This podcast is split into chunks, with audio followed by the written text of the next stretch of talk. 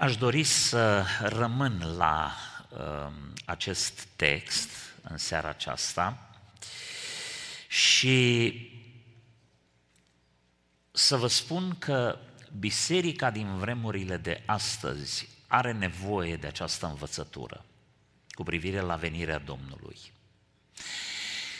Pentru că parte din vegherea noastră are în vedere ceea ce așteptăm. Suntem pregătiți pentru ceea ce așteptăm. Și este important să știm ce așteptăm. De aceea Apostolul Petru spune: dar voi, preiubiților, fiindcă așteptați. În așteptarea aceasta suntem chemați să fim treji și să veghem. Atât Biserica Betel, cât și Biserica Happy Valley, Biserica Elin, toate bisericile noastre trec printr-o perioadă extrem de dificilă de letargie spirituală. Trebuie să acceptăm și să recunoaștem acest adevăr și nu să arătăm pe altcineva cu degetul. Uitați-vă fiecare la el însuși. Este din ce în ce mai greu să ținem ploapele deschise și nu mă refer la acestea care se văd. Este un simptom general în biserică. Biblia de fapt spune că toate fecioarele au ațipit. Și vreau în seara aceasta să încep prin a prezenta trei confuzii pe care Petru le surprinde în capitolul 3. Confuzii care pe unii îi adoarme, pe alții îi transformă în batjocoritori. Prima confuzie este între întârziere sau îndelungă răbdare atunci când este vorba de venirea Domnului. Mulți pun la îndoială punctualitatea Domnului Iisus Hristos. Batjocoritorii neagă revenirea Lui. Neagă că va reveni Domnul. Dar trebuie să recunoaștem că unii dintre noi am început să punem la îndoială punctualitatea Lui. Iată de ce Apostolul Petru spune cu vehemență și clarifică acest lucru. În versetul 9, Domnul nu întârzie în împlinirea făgăduinței Lui, cum cred unii, ci are o îndelungă răbdare. Iată, e o mare diferență între întârziere și îndelungă răbdare. Biserica Domnului în vremea de astăzi nu trebuie să se uite la ceas impacientată și să facă semne de frustrare, ca și când Dumnezeu a uitat cât este ceasul. Și trebuie să fie recunoscătoare că dacă întârzie, zicem noi, de fapt dacă are îndelungă răbdare, este pentru ca niciunul să nu piară, ci toți să vină la pocăință. Și atenție, are o îndelungă răbdare pentru voi, pentru noi, pentru tine, pentru mine. Scumpii mei, să fim foarte atenți atunci când privim bătăile ceasului escatologic. Pentru că Dumnezeu are îndelungă răbdare. Însă ceasul escatologic a fost oprit timp de aproape 2000 de ani. În momentul în care smochinul a fost blestemat, ceasul escatologic a pornit din nou în urmă cu câțiva ani, atunci când smochinul a înfrunzit din nou, când a reapărut pe harta lumii poporul Israel ca stat. Și la ora actuală bate ceasul acesta și bătăile se întețesc și se precipită. Și sfârșitul este foarte aproape, pentru că în 1948 am intrat în ultima generație și nu va trece neamul acesta de oameni până se vor întâmpla toate aceste lucruri. Deci, fiindcă așteptați aceste lucruri, ce fel de oameni ar trebui să fiți voi, știind că ne apropiem de ultimele bătăi ale ceasului escatologic, așteptând sfârșitul.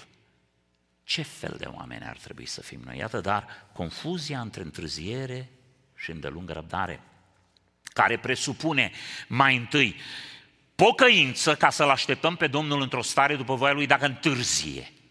Întârzie pentru că nu suntem pregătiți și pentru că Domnul nu vrea să ne lase aici, în mânie. Pentru că revenirea Domnului presupune răpirea și ziua Domnului de mânie. Răpirea declanșează mânia lui Dumnezeu. A nu avea parte de răpire înseamnă să rămâi afară unde este plânsul și scrâșnirea dinților, să intri în mânia lui Dumnezeu fără șansă, fără sorți de izbândă. Iată de ce trebuie să fim gata, dar mai mult, așteptând și grăbind. Cum putem grăbi? Știm că există un număr de plin al neamurilor. Numărul de plin al neamurilor se completează în două feluri. Prin faptul că noi suntem pregătiți și gata și facem parte din numărul celor care vor avea parte la revenirea Domnului, dar și prin a evangeliza oamenii nemântuiți până se va împlini numărul acela, că până nu se împlinește, nu vine Domnul. Iată de ce așa grăbim, așteptăm și grăbim revenirea Domnului. Confuzia între întârziere și îndelungă răbdare. În al doilea rând, confuzia între venirea Domnului pentru lume și pentru credincioși. Aici spune ziua Domnului, versetul 10, ziua Domnului însă va veni ca un hoț. Și eu vă spun, să ne ferească Dumnezeu să vină ziua Domnului pentru noi ca un hoț. Știți pentru cine vine ca un hoț? Pentru lume. Există mitul că nu trebuie să ne băgăm degetele în vremuri și soroace. Nu mă refer să calculăm ziua și ceasul venirii. De ce în Fapte, capitolul 1, Domnul Iisus Hristos le-a spus, nu este treaba voastră să știți vremurile și soroacele? Pentru că ei au întrebat, atenție, vorbim despre apostolii care erau deja Biserica Domnului Iisus Hristos.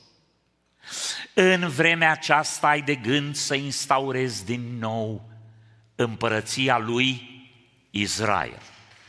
Domnul urma să blesteme Israelul și să lepede pentru o vreme, iar ei erau preocupați de restaurarea împărăției lui Israel. Și Domnul spune, acum vă ocupați voi de vremuri și soroace? Când de-abia începeți drumul acesta milenar de 2000 de ani în care trebuie să evangelizați toată lumea, acum treaba voastră e să vă duceți la Ierusalim, să primiți făgăduința Duhului Sfânt și apoi să fiți martori în Iudeea, în Samaria și până la marginile pământului. Asta este treaba voastră acum. Ceasul escatologic, cele 70 de săptămâni din Daniel, nici nu se sfârșise încă, ca să ia pauza erei Harului și ei deja discutau de ce se va întâmpla la sfârșitul vremurilor, în loc să se ocupe de mandatul marii trimiteri pe care Domnul le-a dat. Însă, ascultați ce spune apostolul Pavel în Tesaloniceni, de fapt epistolele către Tesaloniceni și către ale lui Petru sunt piese escatologice foarte importante în felul în care înțelegem vremea sfârșitului. Ascultați cuvântul din Tesaloniceni, 1 Tesaloniceni, capitolul 5, de la versetul 1. Cât despre vremi și soroace, n-aveți trebuință să vi se scrie, fraților. E o mare diferență între nu e treaba voastră și n-aveți trebuință să vi se scrie. De ce n-aveți trebuință să vi se scrie? Pentru că voi înși vă știți foarte bine că ziua Domnului va veni ca un hoț noaptea. Acum spunem, opa, înseamnă că o să vină ca un hoț. Da, dar ascultați. Când vor zice pace și liniște, atunci o prăpădenie neașteptată va veni peste ei ca durerile nașterii, peste femeia însărcinată și nu va fi chip de scăpare. Dar voi Fraților, nu sunteți în întuneric pentru ca ziua aceea să vă prindă ca un hoț. Vine ca un hoț pentru lume, nu vine ca un hoț pentru voi.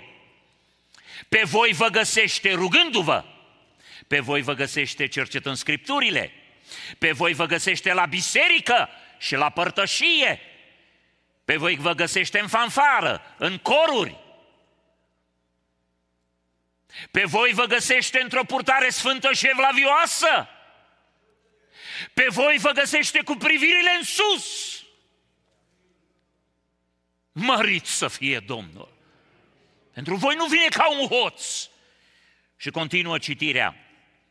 Voi toți sunteți fii ai luminii și fii ai zilei, noi nu suntem ai nopții, nici ai întunericului. De aceea să nu dormim ca ceilalți, ci să veghem și să fim treji. De ce? Ca să nu ne prindă ca un hoț. Dacă dormi spiritual, venirea Domnului te va surprinde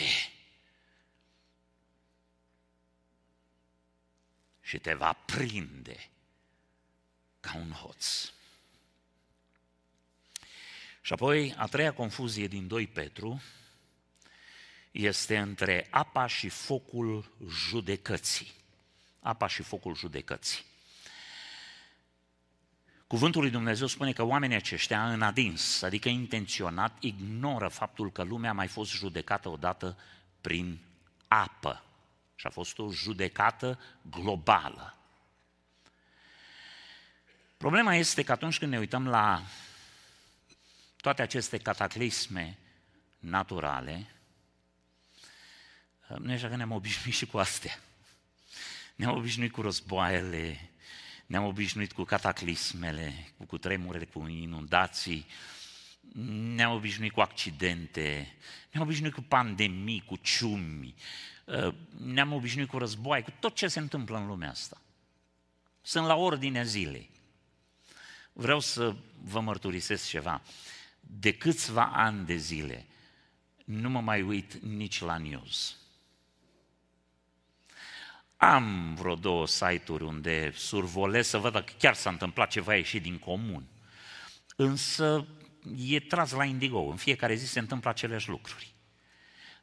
18 cad sub un turn aici, un grup de galileeni sunt măcelăriți de Pilat dincolo și cuvântul lui Dumnezeu spune că dacă nu vă pocăiți, toți veți pieri la fel. Așa interpretez eu știrile din lumea de astăzi. Și când Biblia spune toți veți pieri la fel, nu se referă că veți pieri uciși de Pilat sau veți pieri striviți de un turn.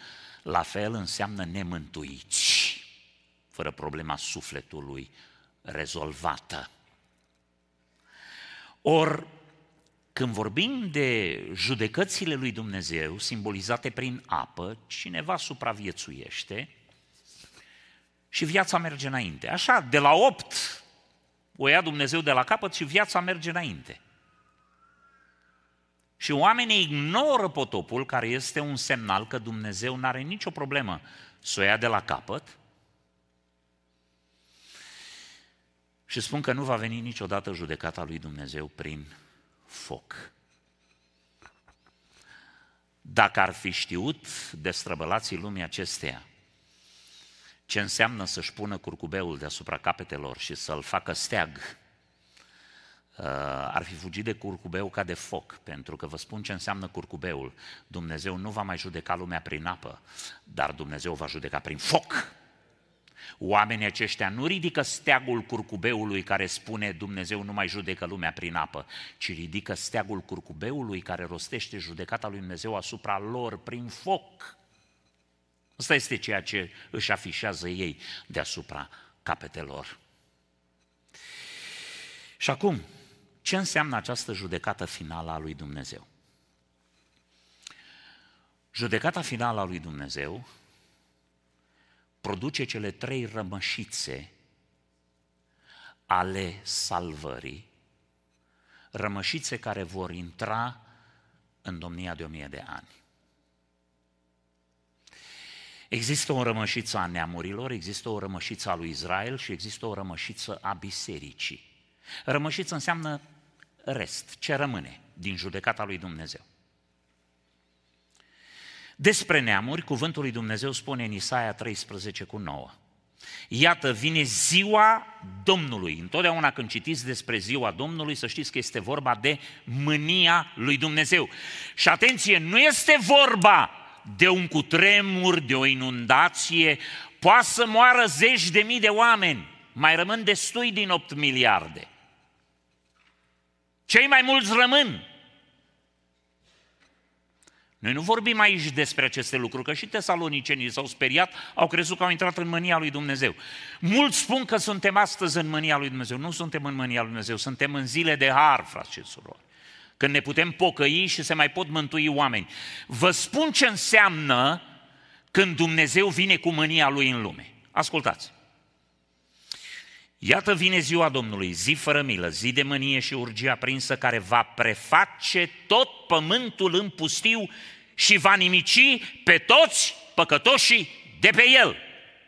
Asta e mânia lui Dumnezeu. Mai departe, căci stelele cerului și Orionul nu vor mai străluci, soarele se va întuneca la răsăritul lui și luna nu va mai lumina. Voi pedepsi, zice Domnul, lumea pentru răutatea ei și pe cei răi pentru nelegiuirile lor. Voi face să înceteze mândria celor trufași și voi doborî semeția celor asupritori. Și acum ascultați ce înseamnă să treacă lumea, neamurile, prin mânia lui Dumnezeu. Voi face pe oameni mai rar decât aurul. Știți ce înseamnă asta? Ai mai mari șanse să dai peste o mină de aur decât peste un om în lumea purificată de Dumnezeu. Păi ce înseamnă să fie oamenii mai rari decât aurul?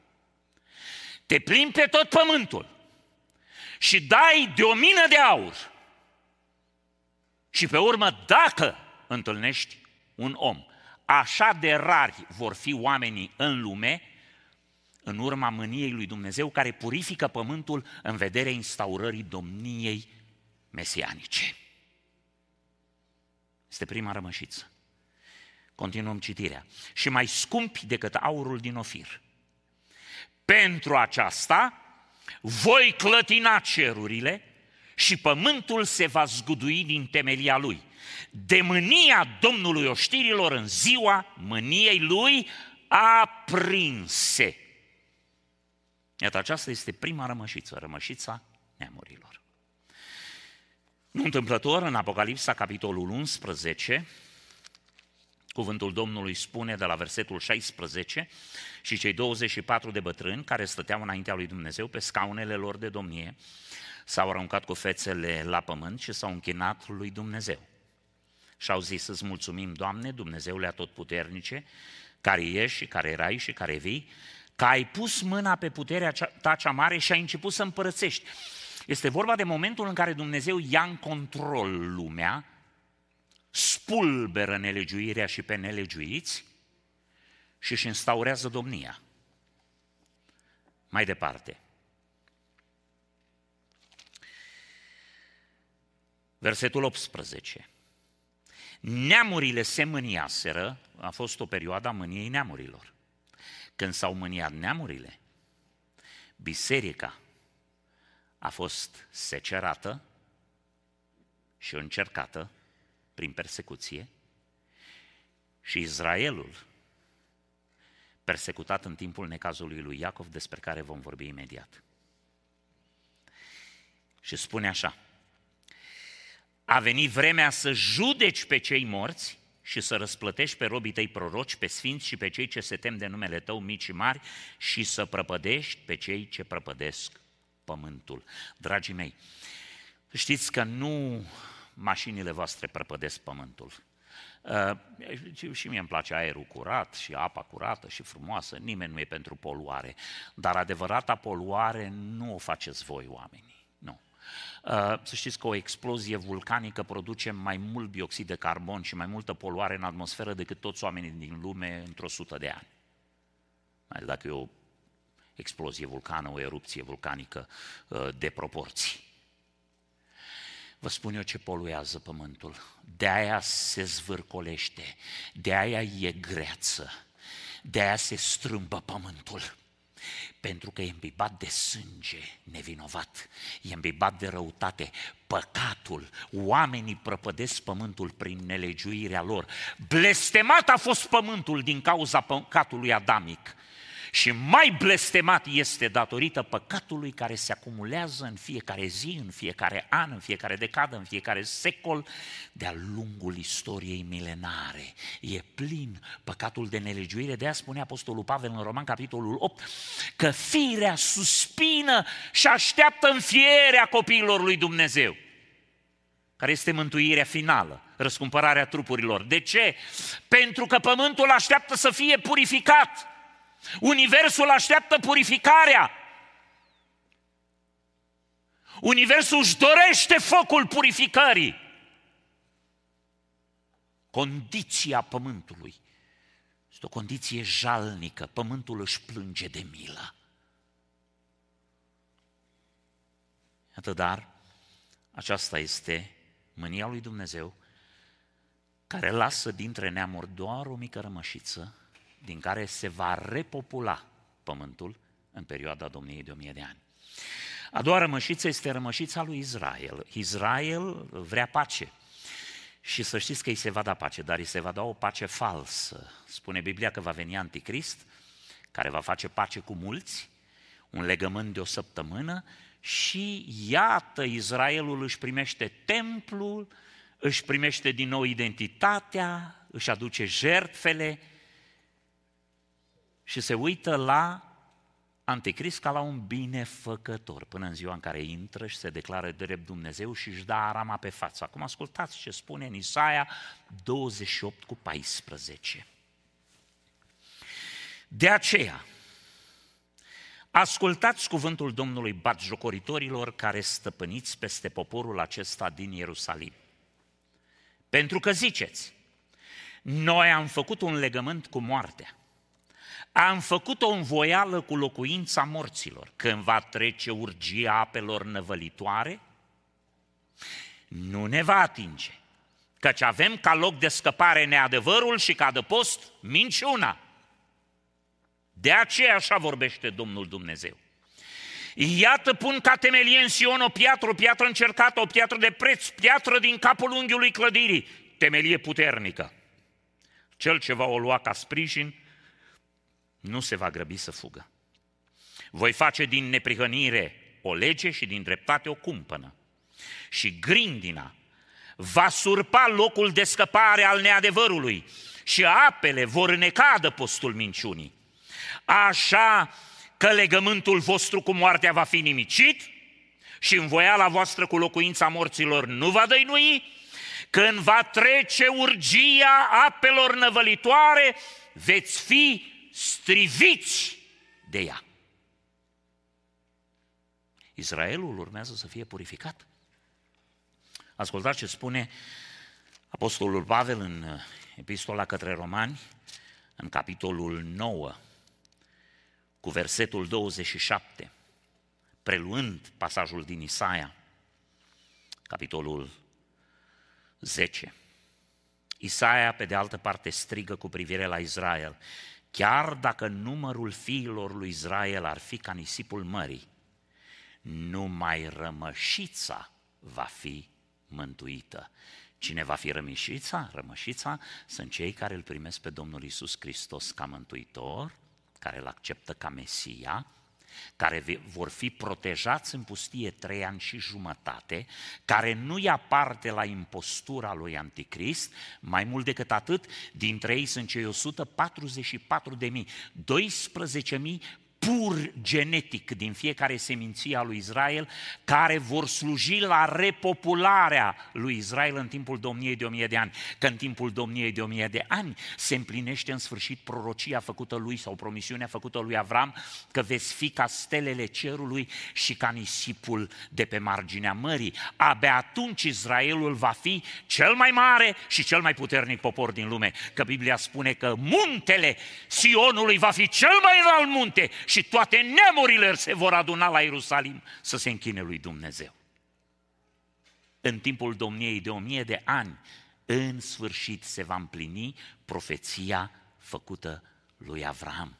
Iată dar o rămășiță a neamurilor, o rămășiță a lui Israel. Ezechiel 14 vorbește de asemenea de rămășița care va fi mântuită, doar o rămășiță.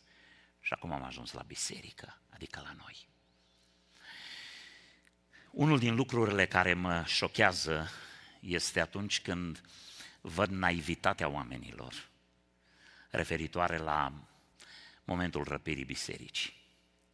Când eram copil am primit o broșură cu poze, de fapt cu desene.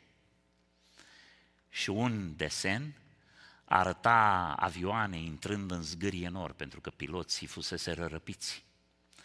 Mașini intrând unele în altele, pentru că la volanul lor erau credincioși care au fost răpiți. Grămezi de haine pe stradă, pentru că oamenii fuseseră răpiți.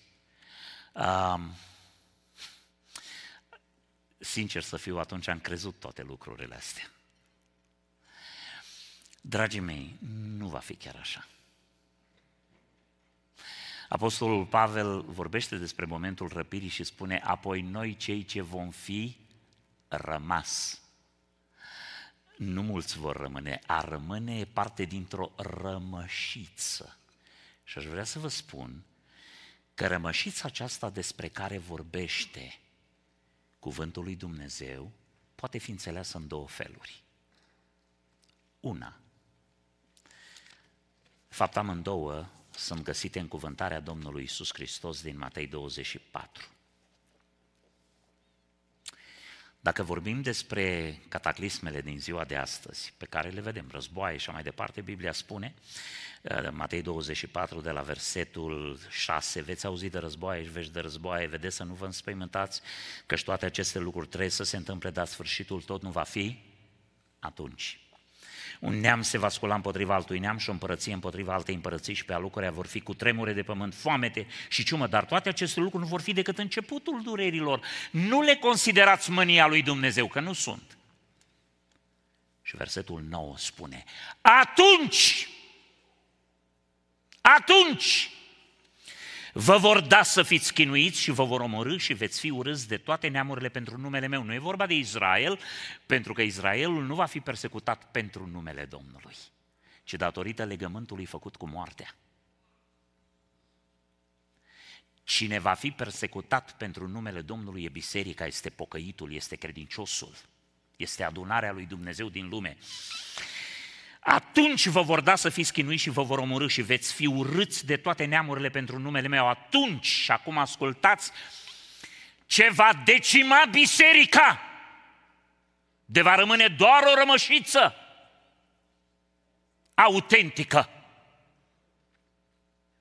Judecați voi dacă vă spun sau dacă nu vă spun adevărul.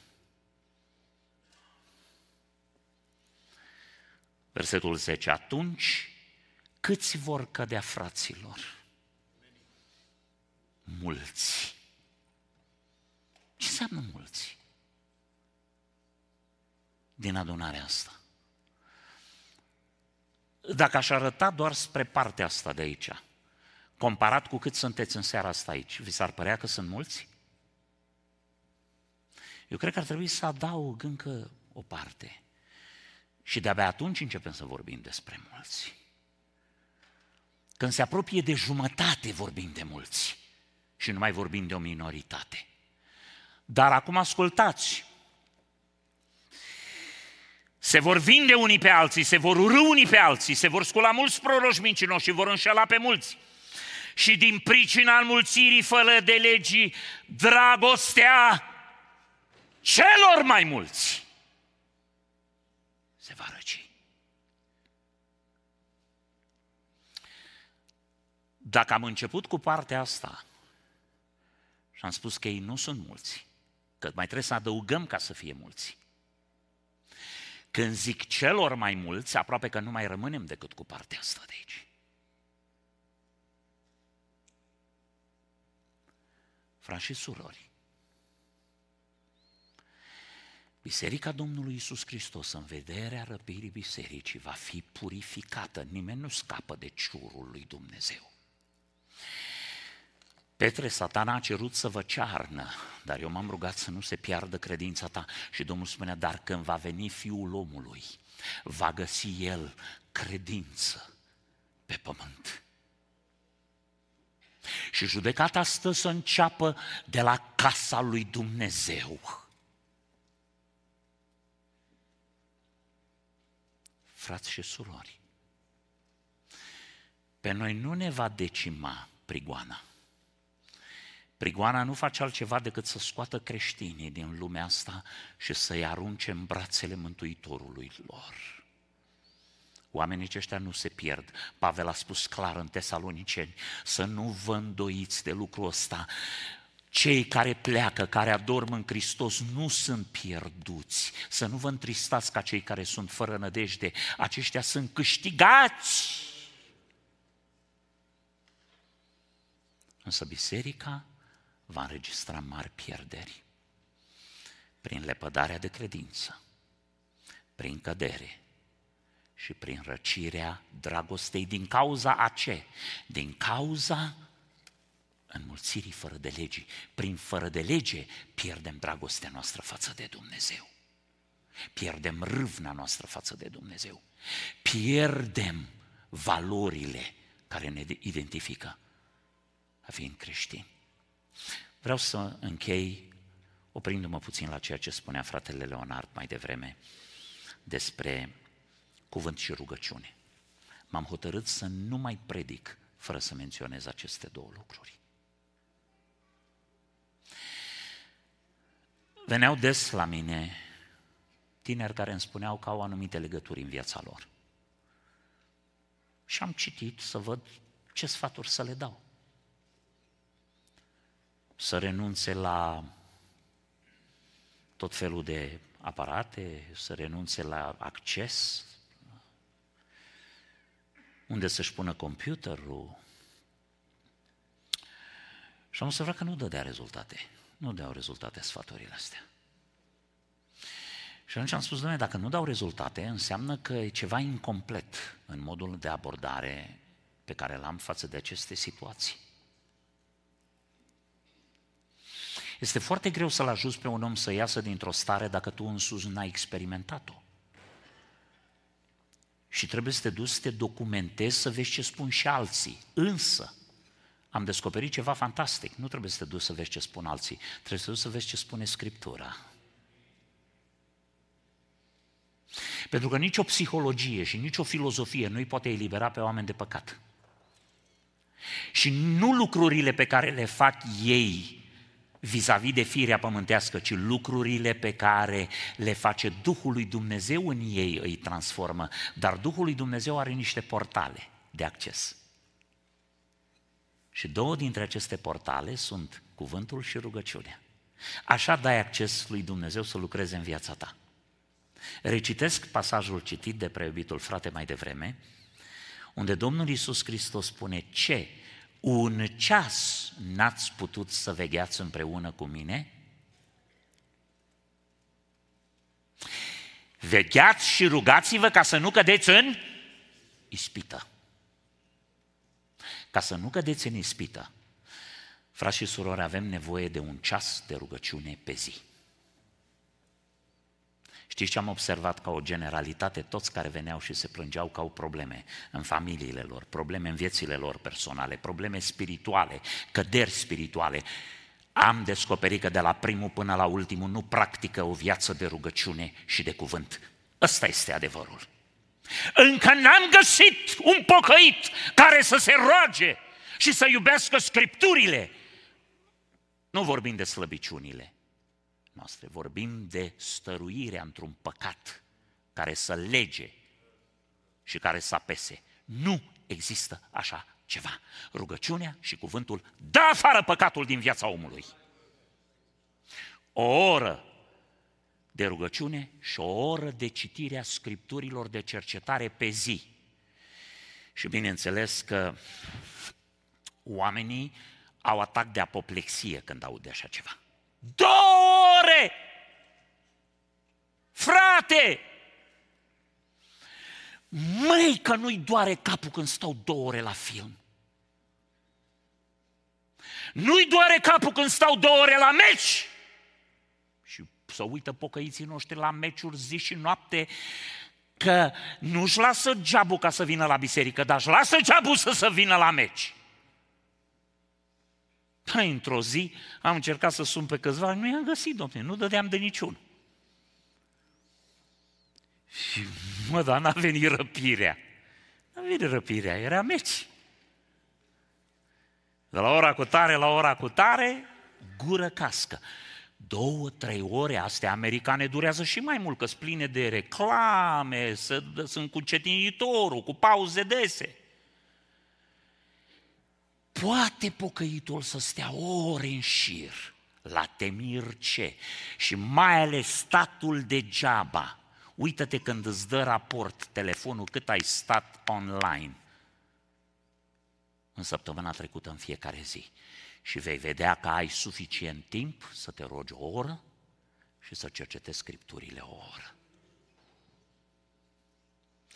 Și nu trebuie să fii păstor ca să faci lucrul ăsta. Că aici nu vorbim să poți să predici, aici vorbim să biruiești ispita. Dragii mei, ascultați-mă, nu spun lucrurile astea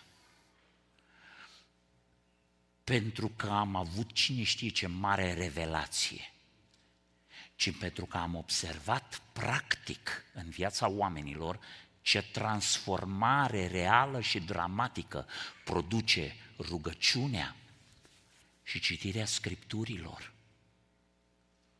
Fără rugăciune și fără citirea Scripturilor și fără părtășie, fratele Leonard a menționat că trebuie să veghem unii asupra altora. Cred că trebuie să traduc, să vă luați unii de alții. Adică ai dreptul să te iei de fratele tău sau de sora ta. Nu te-am văzut la biserică de 1 lună de zile. Ești bolnav, ai probleme, ești supărat, ești supărată, ce-i cu tine? Nu te-am văzut la fanfară, nu te-am văzut la cor, nu te-am văzut... Avem dreptul să ne luăm unii de alții. Îndemnați-vă la... E un mod elegant de a spune îndemnați-vă, dar îl îndemna înseamnă să te legi de el. Vegheați unii asupra altora. Pentru că, frați și surori, până la urma urmei, cel mai important lucru este să ajungem în împărăția lui Dumnezeu cu bine. Nu să ni se satisfacă orgoliile, nu să ne fim gâdilați la urechi, nu să ni se spună că suntem frumoși frumoșilor. Și mie îmi place să zic, prea iubiților, dragilor, scumpilor, minunaților, dar știți că la un moment dat devine grețos. Iubiții Domnului, oameni buni, sfinții Domnului, dulceața lui Hristos ce sunteți voi. Știți că de la prea multă dulceață s-ar putea să ni se aplece. Într-o zi va trebui să ne citească cineva textul din Iacov unde spune: simțiți-vă ticăloșia! Râsul vostru să se prefacă în tânguire! Că în vremurile de astăzi, cu plâns și cu tânguire, vom ajunge la linia de sosire, nu cu râs și cu batjocuri. Amin.